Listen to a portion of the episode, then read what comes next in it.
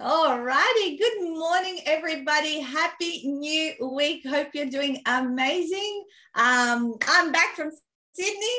And right next to me, I have one of my Queenslander authors, Tracy Zielinski, um, who has just fresh, fresh, hot off the press, published her book, Get It Together Forever. Wouldn't we want all of all of us to have those strategies behind um, what she means. And I can't wait to talk to her this morning because um, because she is truly an expert in this particular field. So let me give you the official introduction of who Tracy is, and please feel free to interact, ask questions, and share your insights from what you're hearing and learning. So, Dr. Tracy Zielinski, author of Get It Together Forever, is a clinical psychologist with over 20 years of experience. She has developed a simple common sense framework that can help you step quickly and effectively away from self sabotage and self limiting beliefs and into the best relationship you have ever had with yourself. Tracy has an innate ability to explain complex ideas in simple and accessible ways. She paints pictures through metaphors and analogies that will help you easily grasp the concepts you will use to step into a sense of being in control of your own actions and reactions, no matter what the circumstances. Her clients say the process feels obvious, um, that it is common sense and slots into their everyday lives. It feels natural. And so they do it. Um, so today, Trace, we're going to talk about the four simple strategies to smash through your self limiting beliefs. I love this stuff. I love talking about it. So, um, you know, before we begin any of, of that stuff, why did you decide now, 20 plus years as a clinical psychologist, why was it time now to write your book? When COVID struck, I um, I had been just doing what most clinical psychologists do. I'd started coming up with some different ideas that I'd been putting together.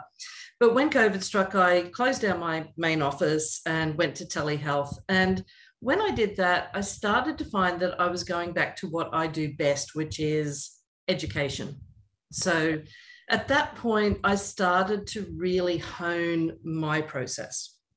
And as COVID went on, um, psychologists' offices, psychiatrists' offices, helplines were just becoming so overwhelmed and so inundated by people who suddenly needed help, who, who probably had never actually reached out before.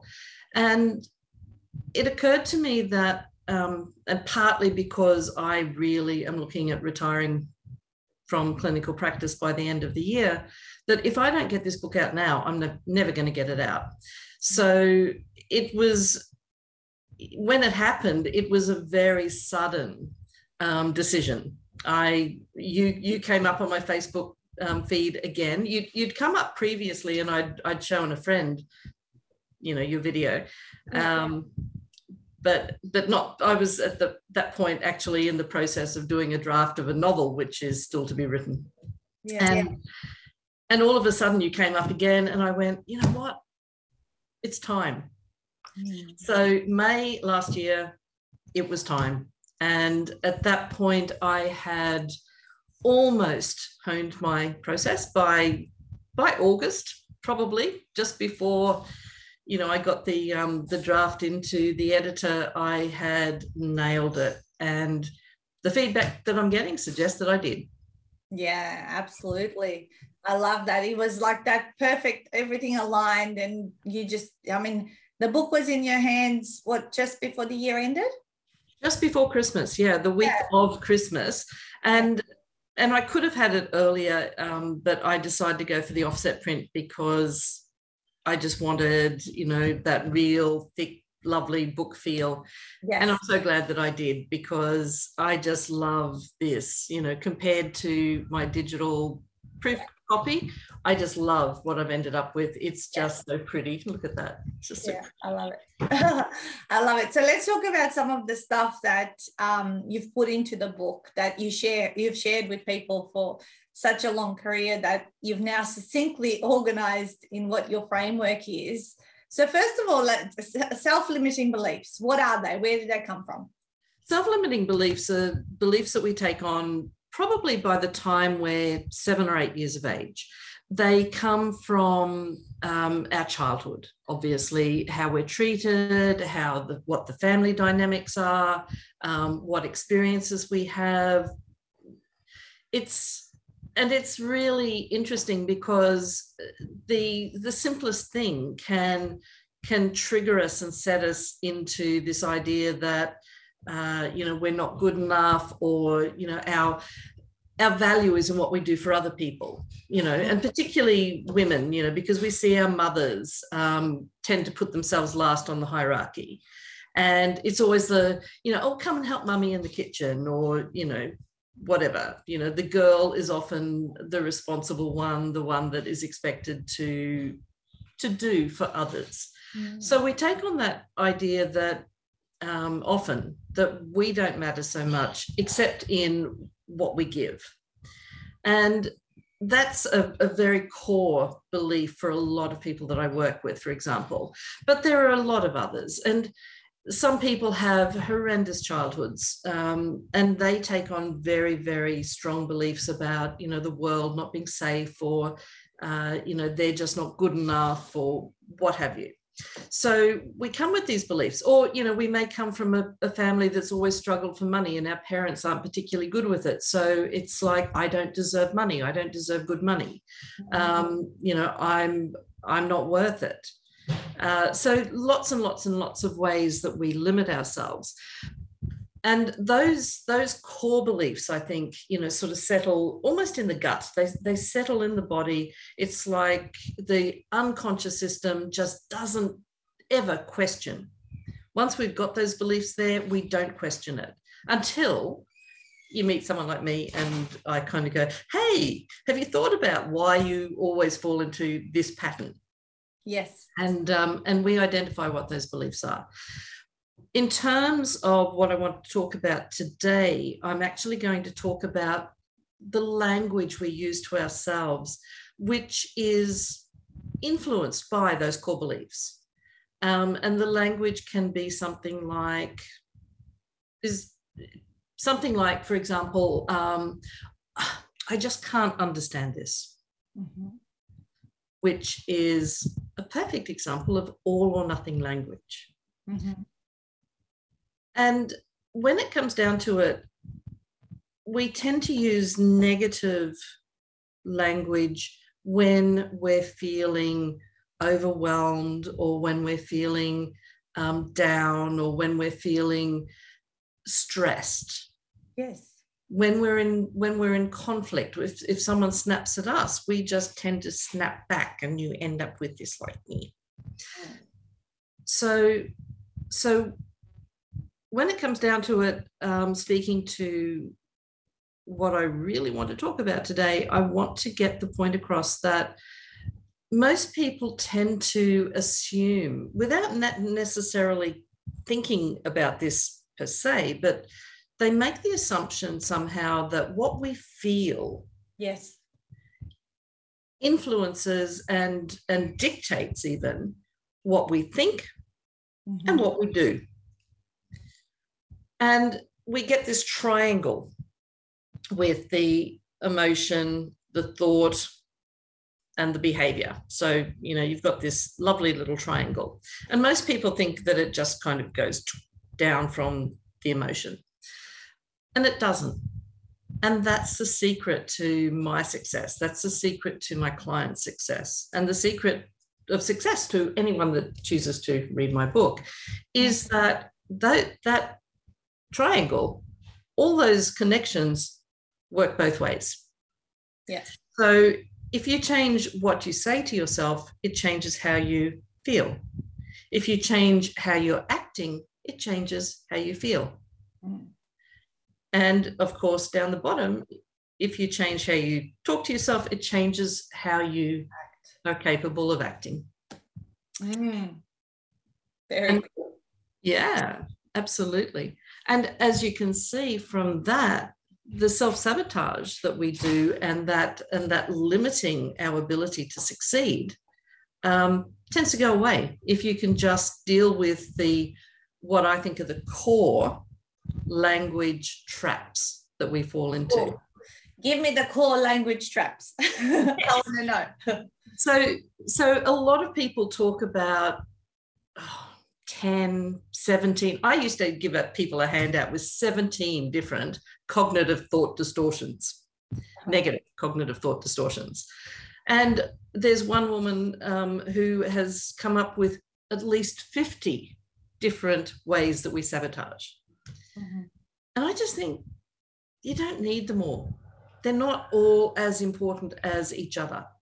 So what I've done is I've come up with the four, just four, that really will change your life and change the way you think, act, react, etc. And they are all or nothing language, which I just said I can't, or I always, I always do that. Mm-hmm. Labeling, which I think is a special kind of all or nothing language where we we hang on to a, a label about ourselves mm. or our behavior.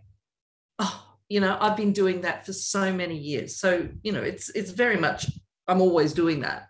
Yes. But the important part with that is that we're saying this negative thing about ourselves or about our behavior in the present tense. Mm-hmm. And we're putting that label on ourselves right here, right now. And unfortunately, every single moment of our future will become our present tense. So if you keep saying, I do this, then guess what? You will. Yeah. So the third one is pressure language, mm-hmm. which is I really should be doing this. I have to do that. Mm. Or I need to get to that. And the problem with um, pressure language is that it creates a chore and a burden and it just like sits on our shoulders and adds to our stress. Yeah. And we don't question it. And this is the thing about these, these core things that we say. Once we say it, we don't question it. So I'll come, I'll come back and very quickly talk in a moment about what to do about these things. But yeah. and the fourth one is blaming. You make me feel so inadequate, Nat, because you are just so beautiful and successful. Mm. right? You making me feel that. Mm. Well, actually, you don't because I have a very good self esteem. Um, but that's a case of blaming, you know, whereas you're actually in control of how I react simply because I allow you to be that. Mm. He makes me so angry. So all of a sudden, you know, I'm kind of being done to in that sentence you know if we look at language and here's my education you know sort of hat coming on a lot of a lot of people um, in my era know about subject and object in a sentence and when you say i mm-hmm. you're the doing person you're the subject and and you get to actually dictate what happens when you say me often it's like you're being done to it happened to me mm-hmm. He made me do this. Mm-hmm. So I have no control. I have no responsibility because it's all his fault.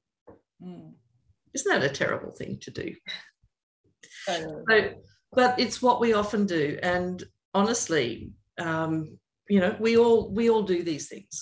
Every single one of us at some stage falls into these traps. And the reason I say that is that it just surrounds us. Yes. If you actually stop and listen to the language of the people around you, we they all do it. We all do it. I still have to pull myself back from doing it. I remember when I started on my personal development journey 12 years ago and we talked a lot about language and you know and did NLP and all that kind of stuff and you know I started to catch myself you know mm. how many times you do do these things and we can still revert back no matter how much self-help stuff you may have done you can still catch yourself going ah i'm in blame mode. Absolutely absolutely.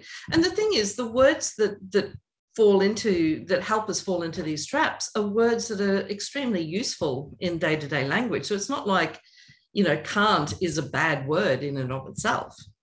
Yeah. But it creates an enormous limit when we tell ourselves that we can't do something that we actually could do if we started thinking about it a little differently. Yeah. So can I just really briefly now go into what I suggest you do to yes go, go into each of the four and tell us that's this is how we should we're doing it but maybe we can change it to this. Yeah.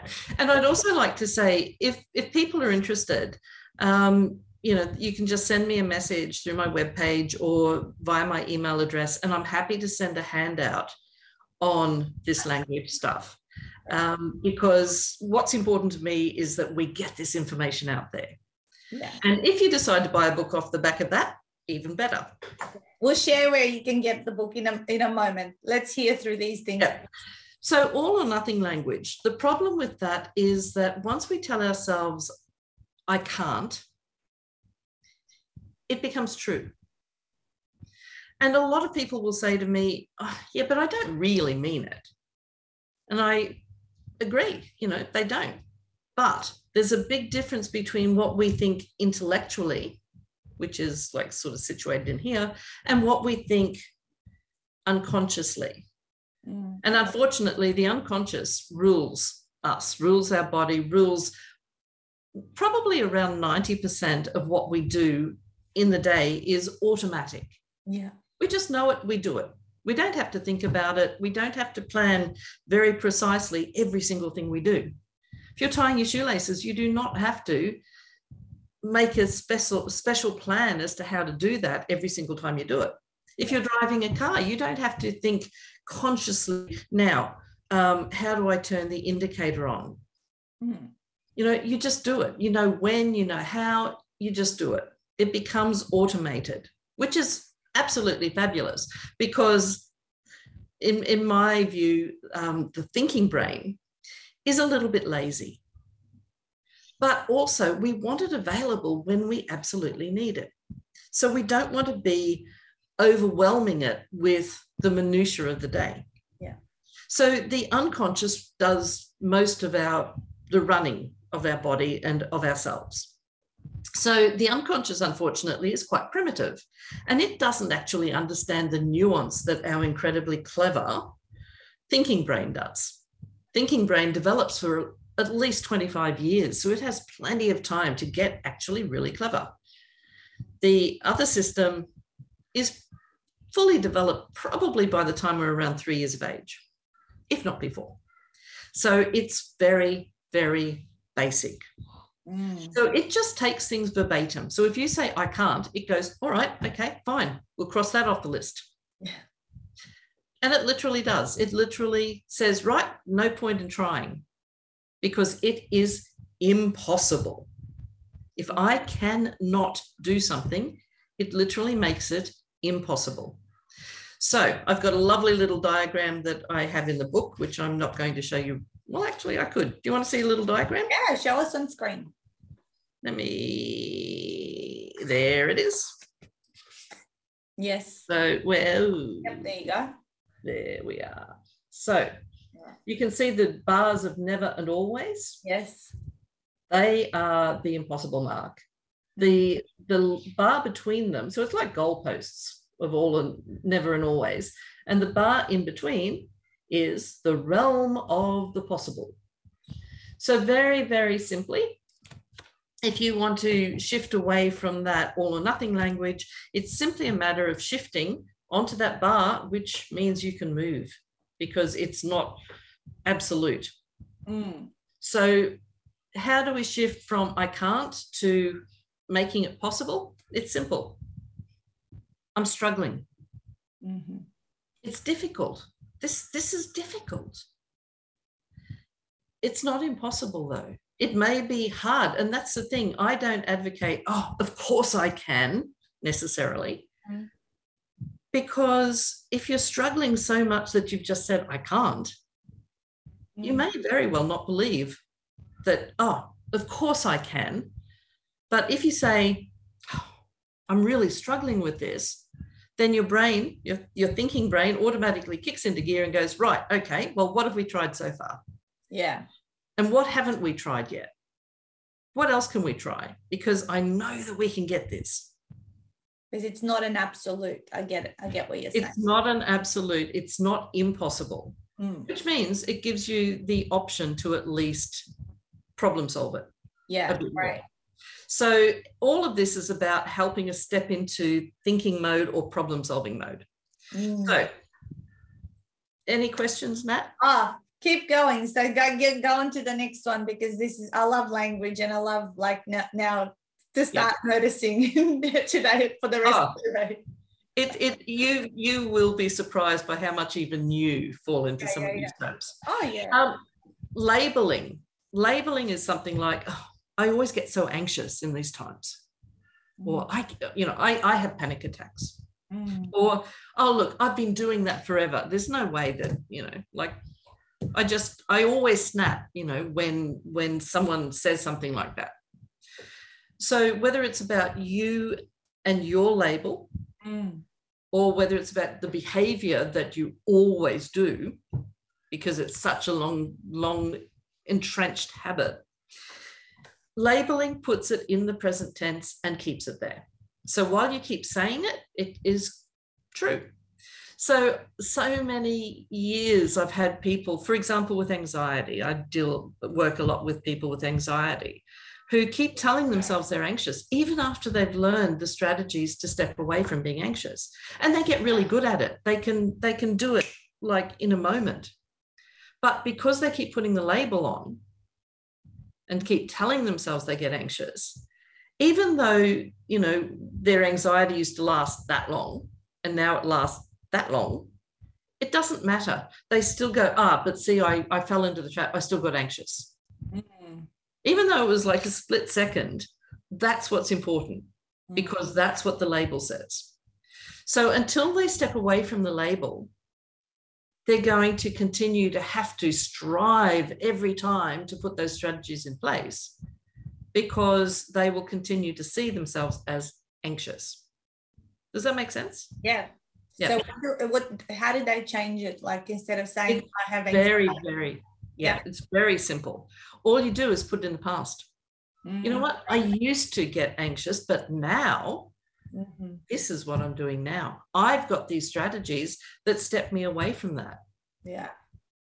Got it.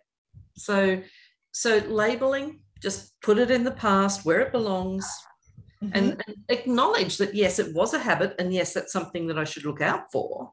Yes. But moving forward, this is what I'm going to do moving forward. And once again, you've got your plan and you do it. Love it. Yeah. Next one Yes. Is pressure language. Yes. This oh, is a big this one. Is a big one. Huge. Huge. yeah. So pressure language is the I need to, I have to, I've got to.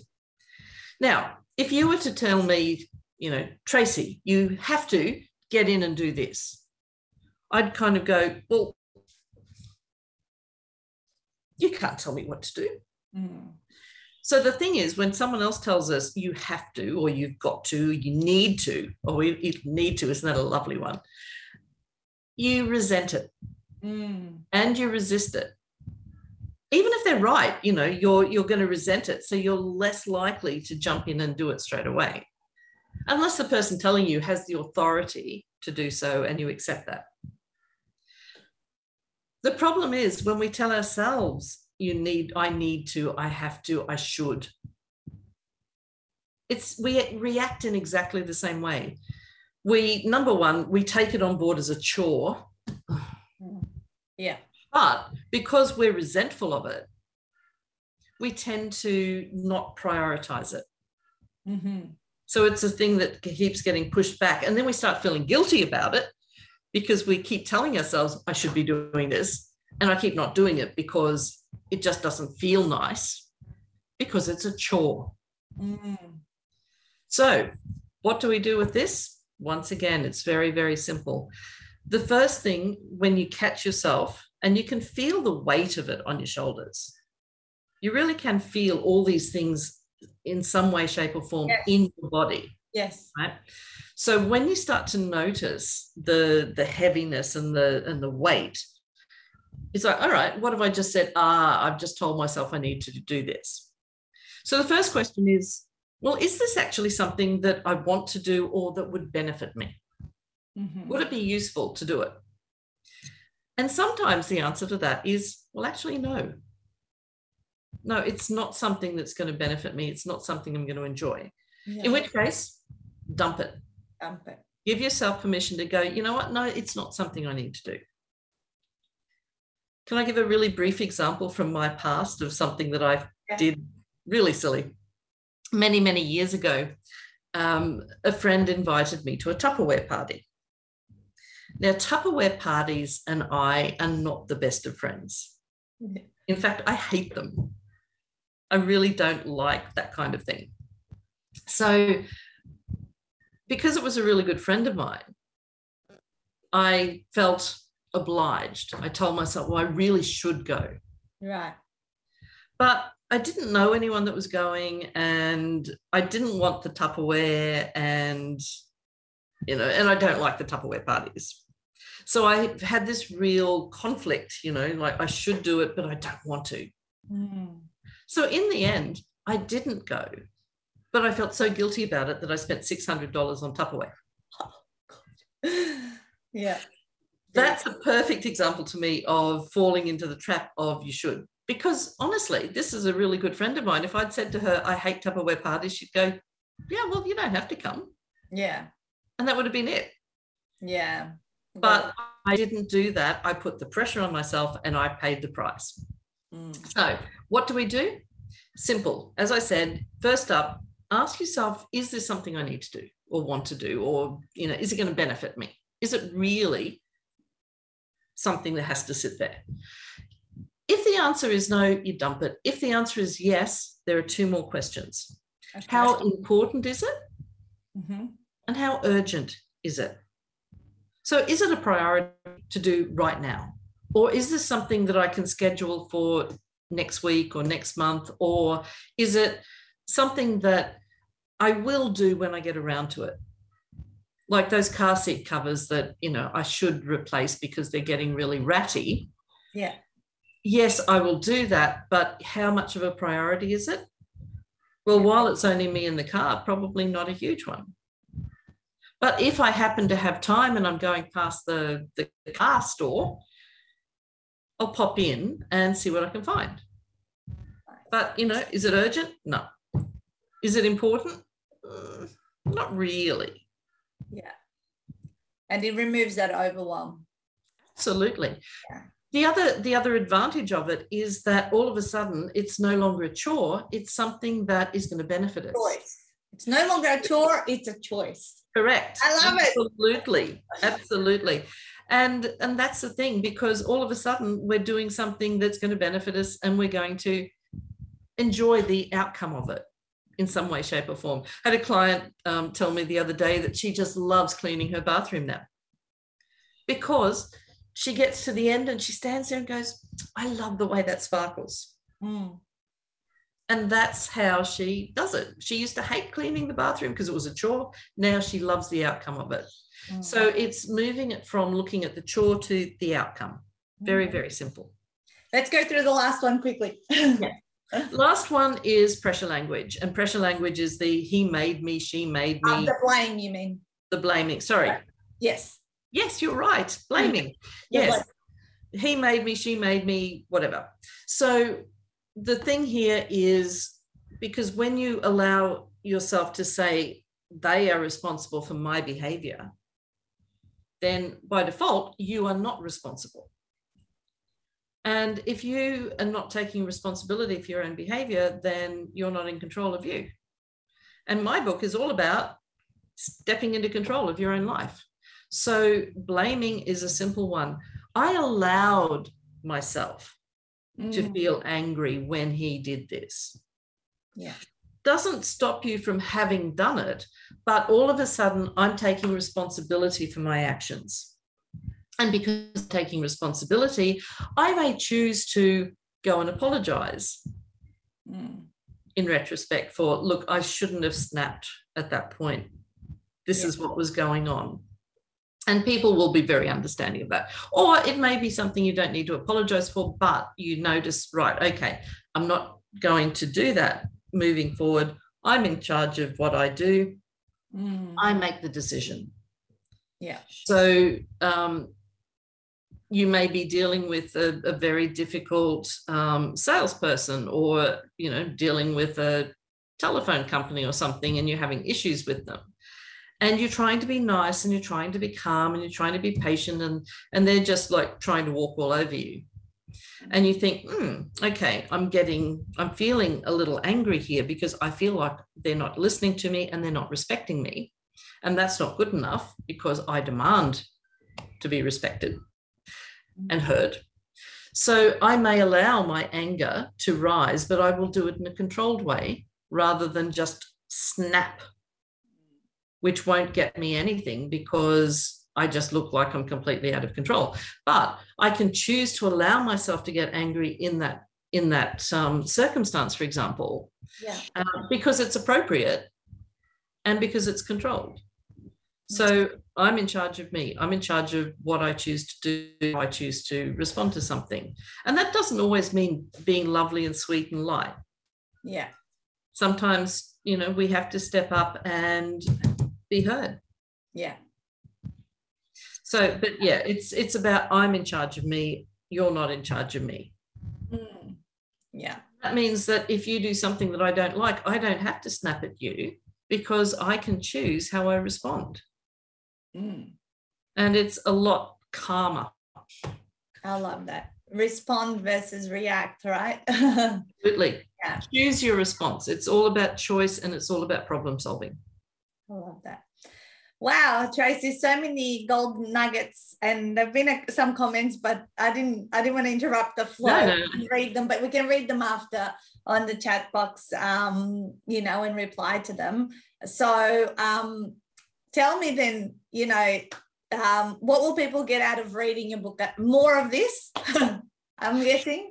Yeah, so so that's a big bite of I've got I've got three sections in my book. The first section has that it has a little bit more. It has you know a, a really simple breathing exercise. It has um, explanation of why all of this is important and how it all fits together. It's like the foundation. Mm. Um, so this is this is stuff. Honestly, every single person on this planet, I think, can benefit from these tools yeah. uh, because we can all benefit from stepping into charge of ourselves and being able to choose our response. Love that. The second section has a beautiful little metaphor that helps you step into the best relationship with yourself that you can ever imagine. Mm. Um, because a lot of people really struggle with that. You know, a lot of people actually don't necessarily appreciate themselves as they should. Yeah. So, so that one, I think that's the main thrust of that section. Um, but I like to keep it separate from the first because what I suggest to people when they read the book is that you spend a bit of time with section one, really embedding the strategies because they are things that literally, and you can imagine from those four things, once you actually start doing that, it just slots into your life. It does. Yeah. It's not like I'm asking, you know, people to commit to a long period of practice or you know whatever. It's really simple. It just and it because it works people keep doing it. Yeah. and if you keep if you keep the strategy in mind then even when something untoward happens you can step back problem solve it and apply the strategy. Mm. and uh, you were saying earlier that you know often we can slip back and that's what happens a lot of the time when things start to go well, we just take it for granted and we kind of forget Yeah. why it's going well and what we have done to make that happen. So, by going back and reminding yourself of the strategies, you keep them fresh as strategies, even while you make them into habits. Mm. And that's important. Section two then is getting that relationship, and it just brings everything together. Section three is for people that want more or who, who are just interested in reading more because there are more strategies, but it's it's more for um, specialized chapters on anxiety, stress, depression, and those really hard to shift habits. Yeah. I use um, smoking as one of the examples of that because smoking is something that people really struggle with letting go of. Yeah. Um, so it's it's a good example to use in that. So what will people get out of it? They will get the opportunity to get it together forever. I'm going to share where you guys can get the book. Um, Tracy's book is on her website, getittogetherforever.com. As you can see here on my um, on my screen, there's the book, the cover, and I'm sure if you get it from her, she will personally sign it for you. I will. Absolutely. Otherwise, you can also find the book on Amazon and lots of online reseller stores. Yeah, yeah. And I'm starting to, um, if you're in sort of north of Brisbane, I'm I'm starting to look at um, places, bookstores, and whatever to to get it in because uh, really just getting the message out there to as many people as possible, as quickly as possible, is is really what I want to do, so that I can live a nice retired life um, fairly soon. I love that. Final question: How did you find yes. the process of writing uh, a book in just six or seven months, pretty much? yeah look really 19th of may i signed the contract and by you know toward pretty much six months exactly six months. seven months yeah may to december but you know that was like a month because at that time of year the printing is so slow yeah um, so really it was six months and indeed, it was August, 20th of August, that I submitted to the editor my first draft. So it wasn't a long process. And once again, um, I don't know, I've said this before and I will continue to say it. Right at the beginning, before I even talked to Stu, I sent him um, the handouts that I was using at the time, thinking, oh, well, he'll see what a good writer I am. And, you know, like, you know, give me a tick and say, oh, yes, we definitely want you in our stable. And um, he came back and went, mm, you know, like it's good, but it's still probably a little bit too academic. Yeah. I was like, what? but I'm, I'm known for writing to, you know, to the common person, to every person. Yes. Anyway, I took that on board and I found my voice. Yeah. And um, the comments that I'm getting back, I actually had a client um, who gave a copy to her sister who has never met me. And her sister told my client, it's as though she's talking directly to me. Yeah. And I just love that. I just, you know, that's because that's exactly what I want. It's so easy to read. It's honestly, I think, the easiest book. I don't think there is another book of this kind personally, but it's so easy to read. Um, it's so it's just chock a block full of amazing information without being overwhelming. Yeah. My 83 year old mother um, wrote me a review, and and I was talking to her about it, and she said the the all or nothing language particularly and the pressure language you know were the things that really worked yeah. for her they're the things that really changed her life and she said um, I've stopped telling myself I can't do things, and I am just enjoying doing so much more. I'm not limiting myself, and I'm I'm achieving things and doing things that I never thought I would. At oh. 83 years of age. Of course, it's never. How cool is that? Never late, and we all get, you know, especially as we get older, we think we can't do this, we can't do that, and all that sort of stuff. So that's wonderful to hear. Absolutely. It, it, it really does change people's lives because it takes away their limits and allows them to blossom. And there's never, it's never too late to blossom that. Never. I agree. I agree. Well, congratulations. I'm super happy and proud of everything you've achieved in such a short period of time. I've had the pleasure of, you know, t- taking you through the process, you know, when you uh, work and it was such it is such a good process. Yeah. it really is. And and you know you just take all the pressure away with you know that whole team is yeah. there to support you not having to worry about getting designs you know where do yeah. i get my designs done? Where do i get my cover done? You know like the editing well, you know, layout is your content and we'll take care of the rest because exactly. that's, that's exactly. your main role. You know you don't want to think about all the logistics the rest you know you know so yeah. because you now can enjoy um, what you know what's what's come about from having the book I just to put it into context, um, I said that I was in the process of doing a draft of a novel. I spent 10 months doing a first draft of novel course, hmm. for which I ended up with some, you know, quite a lot of written passages, but a lot of just notes. Yes. Because um, even though there was accountability, it it just wasn't it wasn't what you give in you know with your program and if I had kept going the same way, I would still be trying to get chapters written and I would be going over and rewriting. And Yeah. I don't, I honestly don't believe that I would have achieved the quality of book that I have. Yeah. And I certainly don't think I would be getting the feedback that I'm getting. And the feedback that I'm getting is just absolutely awesome. I love it. Well, Vicky's just said she got her copy. She's been watching, so you've got one at least to sign there and, and get it out the way. Awesome.